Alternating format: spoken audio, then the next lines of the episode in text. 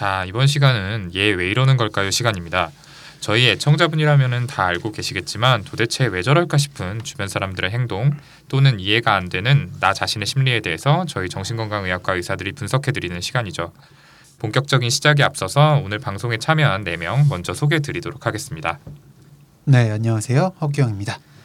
예, 안녕하세요. 김지용입니다. 네, 안녕하세요. 윤희우입니다. 예, 안녕하세요. 저는 오동훈입니다. 예, 그런데 저희 지금 누군가 없네요. 네 명밖에 없네. 네. 어, 청취자분들 아마 눈치 전혀 못 채셨을 텐데. 박찬일 선생님 없나요? 맞아요, 맞아요. 박천일 선생님 없죠. 네. 아 맞다. 잠깐만, 박천일 선생님 말고 한 명 더 없는데. 약간 드립이 푸어하다. 아, 어쩌지? 준비가 안 돼 있으니 드립이 어. 푸어하네. 뭐 해야 되나? 누구죠? 서로 지금 눈치 보고 있는데. 너무 마주 보면서 이런 말을 하려니까 힘든데 음. 손재현 선생님께서 오늘 개인 사정으로 불참하시게 됐네요. 네. 뭐 앞으로 다시 뵐 수 있을지 잘 모르겠는데 뭐 어떤 일로 못 오셨죠 오늘? 뭐, 뭐 이야기로는 돌 사진이라고 그러긴 했는데 맞나요? 아이돌 촬영이라고 네. 그렇게 얘기하시기는 했는데 아무래도 좀 이제 그 청취자 투표에 의한 탈락을 좀 많이 의식하셔서 예, 부담감으로 자진 하차하신 게 아닌가 이렇게 좀 생각이 되거든요.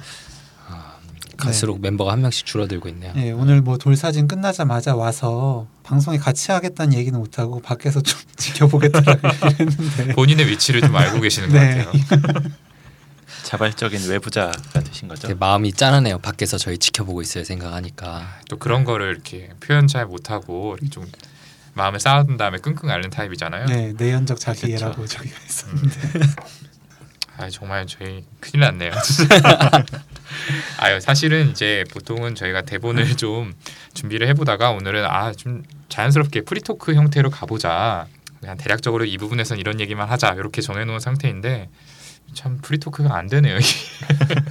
정말 생방송 하자는 얘기가 있었는데 했다간 완전 멸망할 것 아, 같은 저희가 얘기죠. 아마 손정현 선생님에 대한 얘기를 별로 하고 싶지 않은데 억지를 아, 좀 맞아요. 하려고 하다 굳이 보니까 뭐. 아, 안 되는 게 아닐까. 저희 나름 그래도 이제 세 달째 방송해 오고 있는데 내공이 아직 이거밖에 안 되네요. 근데 음. 네. 되게 실망스럽네요. 근데 허경 선생님 말이 일리가 있는 것 같아요. 제가 여기에 손정현 선생님 이야기를 한다 이렇게 적어놨는데 이거는 우리가 무능한 게 아니라 손정현 선생님 얘기 할게 없잖아요. 뭐 이렇게 큰 관심이 없어가지고 정현아 미안해 네. 듣고 삐지겠다 이거. 네, 네. 아, 이 정도로 하고 그러면 이제 넘어갈까요? 네, 아무튼 네, 네. 오늘은 네. 손정현 선생님 개인적 사정으로 불참하셨다는 거 알아주시고요. 예, 이제 본격적인 사연으로 넘어가 보도록 하겠습니다. 아, 맞다. 그 또 사연 넘어가기 전에 앞서서 제가 공익 광고 하나만 하고 넘어가겠습니다. 그 이전 방송에서도 말씀드렸다시피 저희가 모금을 하고 있는데요.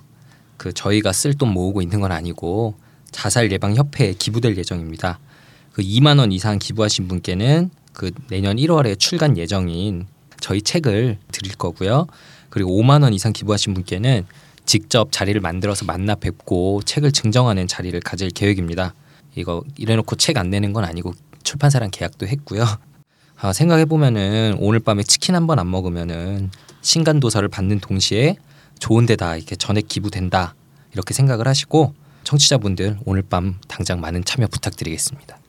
네, 오늘 이제 토요일 밤인데 저희 청취자분들께서 치맥 생각날 때 한번 참고 자몽.co.kr에 접속하셔서 좋은 일에 쓴다라고 생각하시고 기부해 주시면은 정말 감사할 것 같습니다. Z A M O N G입니다.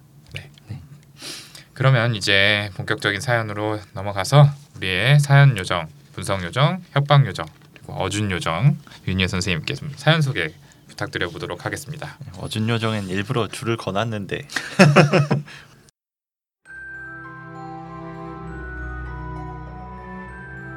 안녕하세요. 좋은 팟캐스트 만들어 주셔서 감사하다는 말씀 먼저 드립니다. 다른 분들 사연과 선생님들이 말씀해 주시는 정신과 정보를 아주 유익하게 잘 듣고 있는 애청자입니다. 모쪼록 오래오래 청취할 수 있길 희망하며 늘 응원하겠습니다. 제 사연을 말씀드리겠습니다. 저는 30대 후반의 여성이며 일상생활에 지장이 있을 정도는 아니지만 점점 불편함이 커지는 걸 느껴서 이렇게 사연을 올리게 되었습니다.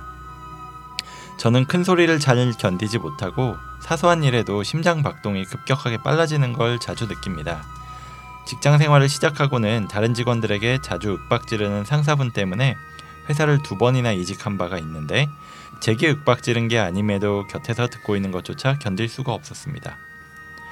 깜짝 놀라는 게 심하고 음악을 들어도 쉽게 불편함을 느껴서 곰곰이 고민해 본 끝에 어린 시절 어머니의 다소 과한 체벌의 원인이 있지 않았나 생각해 보게 되었습니다.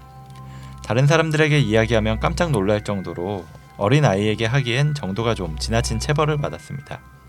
어머니는 웃으시며 농담처럼 그 시절 이야기를 하기도 하시고 형제들 중 누구도 그때 그 체벌을 상처로 이야기하는 사람은 없습니다.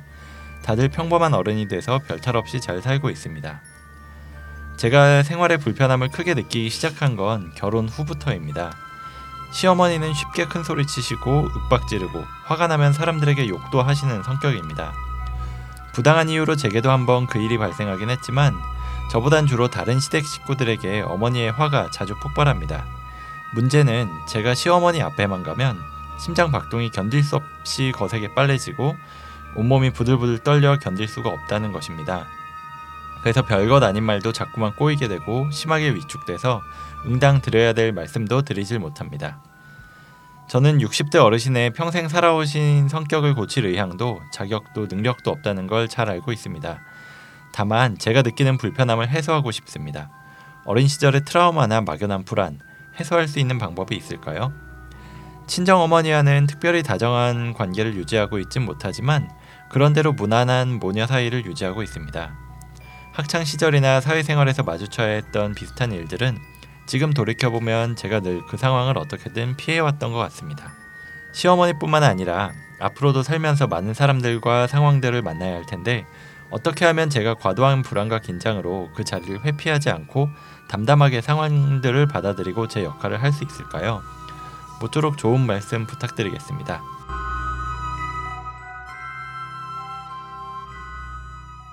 네, 사연 잘 들어봤습니다.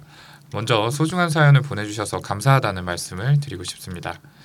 자, 화가 나면은 소리를 지르고 또 윽박 지르는 시어머니 앞에 서면은 굉장히 위축되고 긴장을 하게 된다는 분의 사연인데요. 자, 다들 좀 어떻게 들으셨나요? 아, 네. 우선 그 사연자분께서 많이 힘드셨을 거라는 생각이 들고요. 이렇게 회사 생활에서도 힘듦을 겪으셔서 이렇게 회사를 두 번이나 옮기시고 고부 갈등이라는 단어가 저희 널리 쓰이듯이 며느리 입장에서는 시어머니가 아주 이렇게 편할 수만 없는 존재잖아요. 그런데 자주 화를 내고 욕설도 잘하는 성격이시라면 더더욱 이렇게 많이 힘드셨겠죠. 뭐 부당한 이유로 화를 내신다는 생각이 들어도 반발했다간 더 큰 욕을 들을 테니 뭐 그러기도 어려웠을 거고요. 네, 맞아요. 그 저런 시어머니랑 대면하는 건 이 며느리라면 누구라도 피하고 싶을 것 같네요. 근데 이제 사연자분께서는 그걸 감안해도 좀 과하게 긴장하고 불안해 하시는 것 같아요. 아무리 시어머니가 무서워도 견디기 어려울 정도로 가슴이 두근거린다거나 또 몸이 심하게 떨려오는 거는 아무래도 일반적인 정도로 좀 벗어난 것 같죠? 네, 뭐 제가 보기에도 이분이 경험하는 이 불안한 반응이 좀 과도한 수준이라는 생각이 들어요. 뭐 물론 시어머니가 좀 부당하게 윽박지르고 화를 내셨다곤 하니까 좀 이해가 갈 것도 같은데 그 외에도 뭐 상사가 큰 소리를 자기한테 한 게 아니라 다른 사람한테 하는 소리에도 놀란다든지 아니면 음악 소리에도 깜짝 놀라는 일이 자주 있었다고 하셨던 걸 보면 이 사연자분의 불안 수준이 전반적으로 높을 거란 생각이 들어요. 그래서 아마 사연자분도 고민을 하시다가 저희한테 사연 보내주신 것 같고요. 네, 이렇게 좀 불안 수준이 높아져 있는 상태에서는 주변의 사소한 자극에도 좀 깜짝 놀라는 것처럼 예민한 반응을 보일 수가 있는데 이걸 과각성이라고 합니다. 방금 말했듯이 그 음악 소리에도 놀라는 것 같은 경우가 좀 대표적인 예가 될 것 같은데요. 네. 이런 과각성 상태가 생기는 원리를 간단하게 설명을 좀 드리고 넘어가자면 내가 불안하다고 느끼는 상황이 되면 우리의 뇌는 비상 경계 태세에 돌입을 하게 됩니다. 위협을 재빨리 감지하고 도망갈지 아니면 맞서 싸울지를 결정한 다음에 곧바로 거기에 맞게 행동을 취해야 하기 때문인데요. 이때 뇌가 명령을 내리면은 이 자율신경계 그 중에서도 특히 교감신경계의 작용이 항진되면서 사연자분이 느꼈던 것처럼 가슴이 두근거리고 또 근육에 힘이 들어가면서 몸이 떨리게 되는 이런 증상들이 나타나게 되는 거죠. 아, 네. 원래 이렇게 쉬운 얘기를 어렵게 설명하는 거는 허규영 선생님 전문인데 오늘은 좀 동훈이가 그런 모습을 보여서 네, 완전 잘할 것 같은데. 좀 쉽게 음. 설명을 해보겠습니다. 사실 이렇게 과각성은 꼭 나쁜 것만 아닌 게 방금 오동훈 선생님 말한 것처럼 그 위협을 빨리 감지하고 상황에 맞게 대처할 수 있게 해주는 거거든요. 그러니까 한번 예를 들어서 아프리카 초원에 있는 사슴을 생각해 보면 풀을 편안하게 뜯어 먹고 있다가도 치타 같은 애들이 나타나면은 되게 빨리 알아차리고 막 도망가잖아요. 그러니까 항상 이렇게 각성이 돼 있는 거예요. 사람도 마찬가지고 사실 이제 가슴이 두근거리는 건 몸의 근육에 더 빠르게 피를 공급하기 위해서고 근육이 이제 긴장되는 거는 재빨리 뛸 수 있게 이렇게 준비를 하는 거죠. 이렇게 과각성은 생존에 필수적인 우리의 이제 본능 같은 건데 문제는 이제 그렇게 긴장할 만한 상황이 아닌데도 불안이 생기고 과각성 상태에 계속 들어가긴 있는 이런 게 바로 정신과적인 문제 상황인 거죠. 네. 동훈이 같은 경우에는 이 위협을 빨리 감지해서 회피하는 능력이 되게 뛰어나잖아요. 그러니까 말로 네, 필요한 거라고 할 수 있죠. 분위기를 읽고 싹 이렇게 저 항상 과각성 상태에 있습니다. 네. 그리고 저희가 이제 1화에 다뤘던 공황 장애가 이런 게 이제 대표적으로 과각성이 나타나는 정신과 질환이죠. 실제 그렇지 않은데도 주변 상황을 불안하다고 잘못 해석해서 과각성 상태에 들어가게 되고 이게 공황 발작으로 이어지는 거고요. 공황 장애뿐 아니라 이제 모든 불안 장애가 비슷한 측면이 있어요. 결국엔 상황을 잘못 해석해서 불안을 느끼거나 상황에 비해서 과도한 위협을 느껴서 불안을 느끼게 되는 게 문제인 거죠. 이분 같은 경우에는 방금 말씀드린 것 중에 후자 쪽에 가깝다고 볼 수 있겠죠. 네. 그럼 결국 이분이 이제 상황에 맞지 않게 좀 불안해지는 게 문제다 이런 얘기를 했는데 그러면 왜 그런 상황에서 좀 쉽게 불안해지는지 여기에 대해서 좀 얘기를 해봐야 될 것 같아요. 이 보내주신 사연을 보면은 사연자분께서도 좀 문제의 원인에 대해서 고민을 해보신 것 같은데 어린 시절 어머니의 과한 체벌이 원인이 된 것 같다 이런 얘기를 해주셨거든요. 여기 대해서는 좀 어떻게들 생각하세요? 네, 저 충분히 그럴 수 있다고 생각해요. 이제 사연자분이 어린 시절에 트라우마라는 표현을 쓰셨는데 어린 시절에 경험하는 부모님의 체벌은 이제 오랫동안 지워지지 않는 정신적 외상으로 남는 경우가 흔하죠.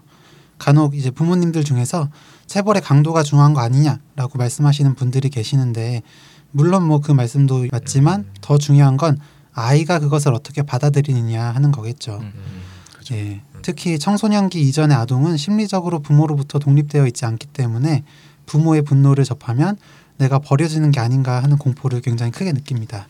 이렇게 반복적인 체벌을 겪다 보면 당연히 아이는 이제 사소한 잘못만 해도 쉽게 불안해하고 얼어붙는 모습까지도 보이게 되죠. 음. 네 맞아요. 그래서 이 사연자분이 두려워하는 사람들 보면 꼭 시어머니나 뭐 직장 상사처럼 자기보다 연배가 좀 높고 또 권위 있는 대상들이잖아요. 그래서 어떻게 보면 자기한테 벌 줄 수 있는 뭐 어렸을 때 어머니 같은 그런 관계하고 비슷한 면을 지닌 사람들인 것 같아요. 그래서 이 사람들이 화를 내고 소리치는 모습이 예전에 어머니의 모습을 떠올리게 해서 그때 느꼈던 불안과 공포를 다시 불러일으키는 거라고 생각해 볼 수 있겠어요. 네. 네. 그리고 이 내용이 지금 말한 이 내용이 저희가 구화 파트 1 방송에서 설명했었던 전이로도 설명해 볼 수 있을 것 같아요. 그 방송 들으시면은 더 자세히 아실 수 있겠지만 간단하게만 말씀드리면 이 전이라는 게 과거에 있던 중요한 인물과의 관계에서 비롯된 감정이 현재 주변 사람들과의 관계에서 재현되는 거라고 말씀드렸는데 그 전이편에서 다뤘던 사연이 긍정적인 전이었다면 이번 사연자분의 경우에는 어머니에 대한 부정적인 감정이 시어머니에게 옮겨간 부정적 전이라고 할 수 있겠어요. 음, 뭐 아무튼 어린 시절의 경험이 지금까지 영향을 미치고 있는 거 보면 사연자분은 일종의 PTSD라고 볼 수 있지 않을까 하는 그런 생각을 해봤어요. 아, 네. 그 윤희우 선생님이 추정 진단에 대해서 얘기를 해주셨는데 그 PTSD 그 우리나라 말로는 외상 후 스트레스 장애거든요. 네. 이게 어떤 뭐 큰 사건이 있을 때마다 뭐 특히 최근에는 좀 마음 아팠던 세월호 사건 음. 이런 게 있을 때마다 뉴스에 나오기 때문에 청취자분들께서도 한 번씩은 들어본 단어가 아닐까 싶어요. 이렇게 뭐 자동차 사고나 건물 붕괴, 뭐 화재 같이 생명을 위협하거나 이렇게 심각한 부상을 야기할 수 있는 큰 사건을 겪고 난 후에 생존자들이 이제 경험할 수 있는 질환인데요. 대표적인 증상은 크게 한 세 가지 정도로 나눠볼 수 있거든요. 재경험 그리고 회피 행동, 과각성 이렇게 세 개가 있는데 각각에 네, 대해서 좀 네. 설명을 드려보면은 재경험은 사건 당시의 장면이 갑자기 반복적으로 이렇게 영화의 한 장면처럼 생생하게 떠오르거나 아니면은 악몽을 꾸게 되는 것이고요. 그리고 회피 행동은 사고와 조금이라도 비슷한 상황은 피하게 되는 게 특징이에요. 그래서 뭐 교통사고가 크게 난 뒤에 이제 자동차를 못 탄다거나 이런 이런 식으로 나타나게 되고요. 그리고 이제 마지막으로는 신경이 날카로워져 있는 과각성 상태를 보이기도 하는데요. 환자분들 입장에서 생각해 보면은 사고 장면을 계속 재경험하고 있잖아요. 그분께서는 그러니까 언제 사고가 또 터질지 몰라서 계속 긴장하고 각성돼 있는 상태를 유지하게 되는 거죠. 음. 이 사연자분 같은 경우에는 사실 그런 사건을 겪은 게 아니라는 점에서도 PTSD와는 좀 다른 것 같고 그 정도로 이렇게 증상이 심해 보이지는 않지만 시어머니 앞에서 이렇게 심하게 긴장하고 떠는 거는 그 트라우마의 재경험 때문인 걸로 볼 수 있을 것 같고요. 그리고 또 사연 중에 학창 시절이나 사회생활에서 유사한 상황을 피해온 것 같다는 내용은 회피 행동이었을 것 같고 그리고 마지막으로 음악을 듣다가도 이렇게 큰 소리에 깜짝 놀란다는 거는 앞에서 말씀드린 것처럼 이렇게 과각성으로 설명해 볼 수가 있을 것 같아요. 네. 그리고 이 외상후 스트레스 장애에서 이야기하는 트라우마라고 하는 게 보통은 굉장히 큰 사건들을 생각을 하는데 사실 실제로 임상 장면에서 보면 꼭 그렇지는 않기도 해요. 그래서 이 사연자분만 해도 어린 시절에 체벌을 받은 게 정확히 어떤 수준인지는 모르지만 뭐 지금 어머니가 농담의 소재로 삼을 정도인 걸 보면 뭐 생명을 위협하는 수준까지는 아니었겠죠. 근데 아까 규영이가 말한 것처럼 중요한 건 당사자가 그걸 어떻게 받아들였냐 하는 거거든요. 그래서 부모 입장에선 훈육을 위해서 요 정도는 괜찮겠다 이렇게 생각하는 체벌도 어린 아이 입장에서는 굉장히 위협적으로 느꼈을 수도 있어요. 그 다음에 또 이 트라우마가 사건을 꼭 직접 겪지 않아도 뭐 피해자로부터 이야기를 듣거나 아니면 상세하게 뉴스 보도를 보는 것 같은 이차적인 경험으로도 발생할 수가 있어요. 네, 그렇죠. 네. 그래서 제가 경험했었던 거는 아까 지용이 형이 세월호 사건을 이야기를 했는데 사실 많은 분들이 그 세월호 사건을 직접 경험하신 건 아니지만 그 당시에 정말 TV에서 계속 반복적으로 나오고 그랬었잖아요. 그래서 그 당시에 외래 진료를 보는데 뭐 공황장애나 아니면 불안장애 있으신 분들이 그 세월호 이야기를 하시면서 자기도 배를 타기 무섭다 아니면 자꾸 TV에서 봤던 장면들이 막 떠오르고 그래서 두근거리고 무섭다 그런 이야기들을 많이 그 당시 하셨던 게 기억이 나거든요. 그래서 허경 선생님 위해서 얘기하자면 DSM-4에서 5로 넘어올 때 진단 기준이 이걸 반영해서 바뀌게 되었었습니다. 저 트라우마 만드시려고 그러는 것 같은데 저 알고 있습니다. 네, 대표적으로 이제 뭐 경찰관 같은 분들도 반복적으로 피해자의 얘기를 듣다 보니까 이제 본인이 PTSD 증상을 호소하시는 경우들도 있죠. 맞아요. 네, 허경 쌤이 너무 모르시는 것 같아서 저희가 생일 선물로 중고나라에서 하나 DSM 살려고 준비하고 있었는데 아신다니까 취소해야 될지 뭐 고민해 봐야겠네요. 아, 뭐그 주시는 건 감사히 받도록 하겠습니다. 네, 좋습니다. 자, 방금 PTSD에 있어서 그 트라우마의 객관적인 강도도 중요하지만 개인이 어떻게 받아들이냐가 더 중요하다는 얘기를 선생님들이 해 주셨는데요. 이제 그럼에도 불구하고 이 허경 선생님이 아직 구하지 못한 이 DSM의 개정된 버전에서는 여전히 진단 기준상 실제적으로 생명을 위협하거나 심각한 부상을 야기할 수 있는 사건 또는 성폭행에 노출된 경우에 생길 수 있다라고 그 범위를 한정 짓고 있습니다. 근데 꼭 이런 것만 정신적인 외상을 남길 수 있는 거는 아니거든요. 그래서 이런 제한점을 좀 보완하기 위해서 복합적 외상 후 스트레스 장애, 영어로는 complex PTSD라고 하는 개념이 제시가 됐습니다. 네, complex PTSD라는 건 장기간 또 반복적인 트라우마가 지속되었을 때 발생하는 질환인데요. 뭐 대표적인 예로 이제 부모에 의한 학대나 배우자의 폭력 이런 걸 들 수가 있습니다. 일반적인 PTSD의 원인이 되는 이런 트라우마에 비해서는 단일 사건으로는 그 강도가 덜하지만 이게 반복되면서 그에 못지않은 상처를 남기게 되는 거죠. 또 DSM에서 지정하는 PTSD의 트라우마와 달리 정서적인 학대나 방임까지 포함한다는 게 특징입니다. 또 나타나는 증상도 좀 다른데요. 앞서 말한 PTSD의 주 증상인 재경험에 따른 불안이나 회피 외에 감정 조절의 어려움, 충동성, 만성적인 무가치감 등이 나타나는 경우가 또 흔합니다. 어떤 측면에서는 저희가 이전에 다뤘던 경계성 인격 장애와 유사하다고도 할 수 있습니다. 어릴 때부터 계속적인 정서적 학대를 받고 이후에도 그 트라우마의 재경험에 계속 시달린다면 안정적인 정서 체계가 확립되기 힘든 게 사실이겠죠.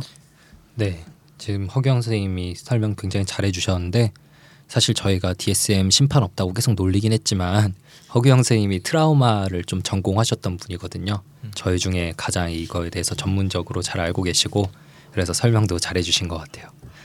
근데 이 사연자분께서 어린 시절에 반복적인 심한 체벌 이런 걸 경험했다는 점에서 저희가 지금 컴플렉스 PTSD를 좀 의심해 볼 수는 있지만 좀 전에 허기영 쌤이 말한 뭐 감정 조절의 어려움이나 뭐 충동성 같은 이런 경객성 인격 비슷한 모습들이 사연에 드러나진 않잖아요. 이분이 네, 그런 그렇죠. 분처럼 음. 보이지도 않고 그래서 이런 컴플렉스 PTSD의 전형적인 케이스들과는 좀 다르긴 한데요.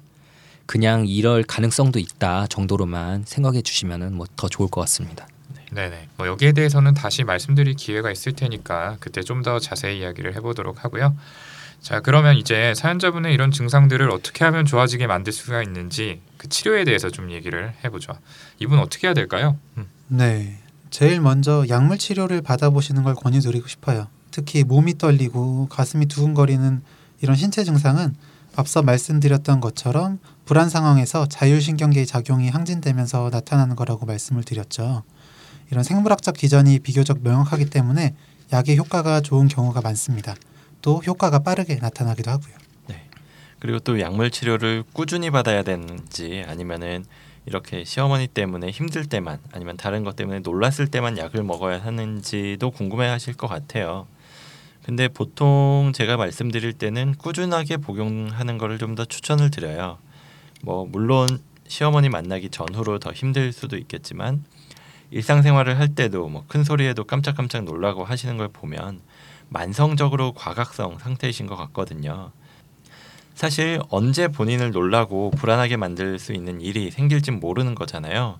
우리가 예측할 수 없으니까 그걸 전부 다 피할 수도 없고 또 피할 수 있다고 해도 그건 뭐 근본적인 해결 방법은 아니니까 그렇죠. 그렇죠. 그래서 그것보다는 전반적으로 이런 불안 정도를 낮춰서 그 수준을 낮춰가지고 그런 상황을 견딜 수 있게 만들어주는 게 중요한데요. 약에 따라서 좀 차이는 있겠지만 대부분 약이 꾸준히 그리고 지속적으로 복용해야지 효과 볼 수 있는 약들이 있습니다. 네, 그렇죠. 이 항불안제를 복용하시면은 즉각적인 증상 호전을 보실 수가 있을 것 같은데 이런 경우에는 평생 항불안제만 드시라고 설명드리는 게 아니라 좀 항우울제를 같이 처방을 하죠. 우울해서 드리는 게 아니라 이 항우울제를 일정 기간, 보통은 1년 정도 좀 꾸준하게 복용을 하시면 이 세로토닌 체계의 변화가 생기면서 전반적인 불안 상태가 낮아지고 이 스트레스에 견디는 능력 자체가 좀 좋아지는 경우들이 있어요. 그래서 저 같으면은 이분한테 그 SSRI 계열 항우울제하고 그 벤조디아제핀계 항불안제를 함께 처방하다가 호전을 보이시면은 이제 점차적으로 좀 줄여가면서 끊어볼 것 같습니다. 그렇죠. 뭐 저도 거의 동일한 생각인데 저는 뭐 SSRI보다는 SNRI 계열 항우울제를 써볼 것 같아요. 의사들마다 뭐 의견이 다르겠지만 개인적으로 불안 증세에 더 좋은 효과를 본 경험들이 있어서요. 그러니까 이런 거는 아마 뭐 의사 선생님 찾아가시면 알아서 잘 설명을 해주실 거라고 생각을 하고요. 그리고 저는 또 얘기하고 싶은 게 면담 치료도 도움이 될 수 있거든요. 이런 분들한테 그 형제들 중에 누구도 체벌을 이렇게 상처로 이야기하는 사람이 없다고 하셨는데 앞서 말했던 것처럼 같은 경험이라도 개인마다 다르게 받아들일 수 있잖아요. 네. 이렇게 어머니와 지금은 평범한 모녀 사이로 지낸다고 하셨는데 이게 겉으로 드러나지 않았을 뿐 내면에는 어머니에 대해서 이렇게 해소되지 않은 감정들이 당연히 많이 남아 있을 거라고 생각하거든요. 아이가 학대 그리고 체벌을 받게 되면 두렵기도 하고 동시에 좀 상대에 대해서 부정적인 감정이 들 거 아니에요. 좀 더 직설적인 예를 써보면 없애버리고 싶을 것 같아요. 그러니까 누가 음. 나를 계속 그렇게 때리고 욕하고 이러면 음, 당연한 저거 아니겠어요? 그렇죠. 네. 예, 이런 생각할 저- 수 있죠. 어린애가 뭐 물론 뭐 죽음에 대한 이런 개념은 없겠지만 그냥 저 사라져 버렸으면 좋겠다 뭐 화내고 싶다 이런 감정들을 많이 가지고 있었을 텐데 근데 이게 상대가 다른 사람도 아니고 그 상대가 어머니잖아요. 어머니는 막상 없어지면 자기의 생존도 불가능해지는 그런 크고 중요한 존재니까 그런 경우에는 아 내가 결국엔 잘못해서 혼이 났다라는 식으로 원인을 자기에게 이렇게 돌리게 되거나 아니면 이렇게 화나고 정말 막 분노의 이런 부정적인 감정들을 억지로 눌러서 막 참게 돼요. 화를 내면 안 되니까. 그래서 이런 상황이 반복적으로 돼서 쌓이다 보면 결국에 자신의 그런 감정들 자체를 잘 인식을 못하게 될 수도 있거든요. 그래서 그런 깔려 있는 억눌려 있는 분노들이 현재의 증상을 일으킬 수도 있는 건데 면담 치료에서 이런 감정들을 다시 건드려서 이렇게 되살려주고 좀 환기시킬 수 있도록 도와줄 수가 있어요.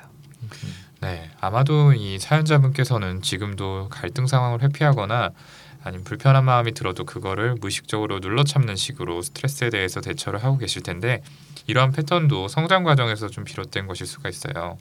그래서 면담 치료를 통해서 어린 시절의 경험을 다루고 또 억눌려져 있는 이 감정들을 끄집어내서 소화를 시키게 되면은 지금 불편해하시는 시어머니에 대해서 좀 과도하게 불안 느끼는 것도 좋아지고 또 다른 사람으로 인해 스트레스 받는 상황이 돼도 한결 좀 편하고 담담해진 마음으로 대처하실 수 있을 거라는 생각이 드네요. 근데 여기서 중요한 건 면담 치료는 어느 정도 약물 치료를 받은 후에 시작하는 게 좀 좋을 것 같다는 생각이 들거든요. 이야기를 이제 면담을 하다 보면은 이 트라우마 상황이 되살아나면서 급격하게 불안해지는 그런 상황들이 좀 생길 수가 있어요. 그래서 약으로 불안 증상이 어느 정도 조절된 상태에서 해야 되는 거죠. 근데 이제 좀 저희가 얘기를 하다 보니까 또 정신분석적인 얘기를 이제 김중훈 쌤이랑 제가 가져갔는데 우리 윤윤 선생님 괜찮죠? 화난 거 네. 아니죠? 아니요, 뭐 화날 이유는 전혀 없고요. 다들 조금씩 나아지고 있는 것 같아서 성장하시는 것 같아서 보기가 좋습니다. 보기가 좋다고는 하는데 지금 저를 또 이렇게 약간 어 눈빛이 네. 굉장히 서늘한 눈빛으로 바라보시는데요. 전혀 표정 변화가 없이 네, 뭐 좋아지는 것 같아서 보기 좋네요.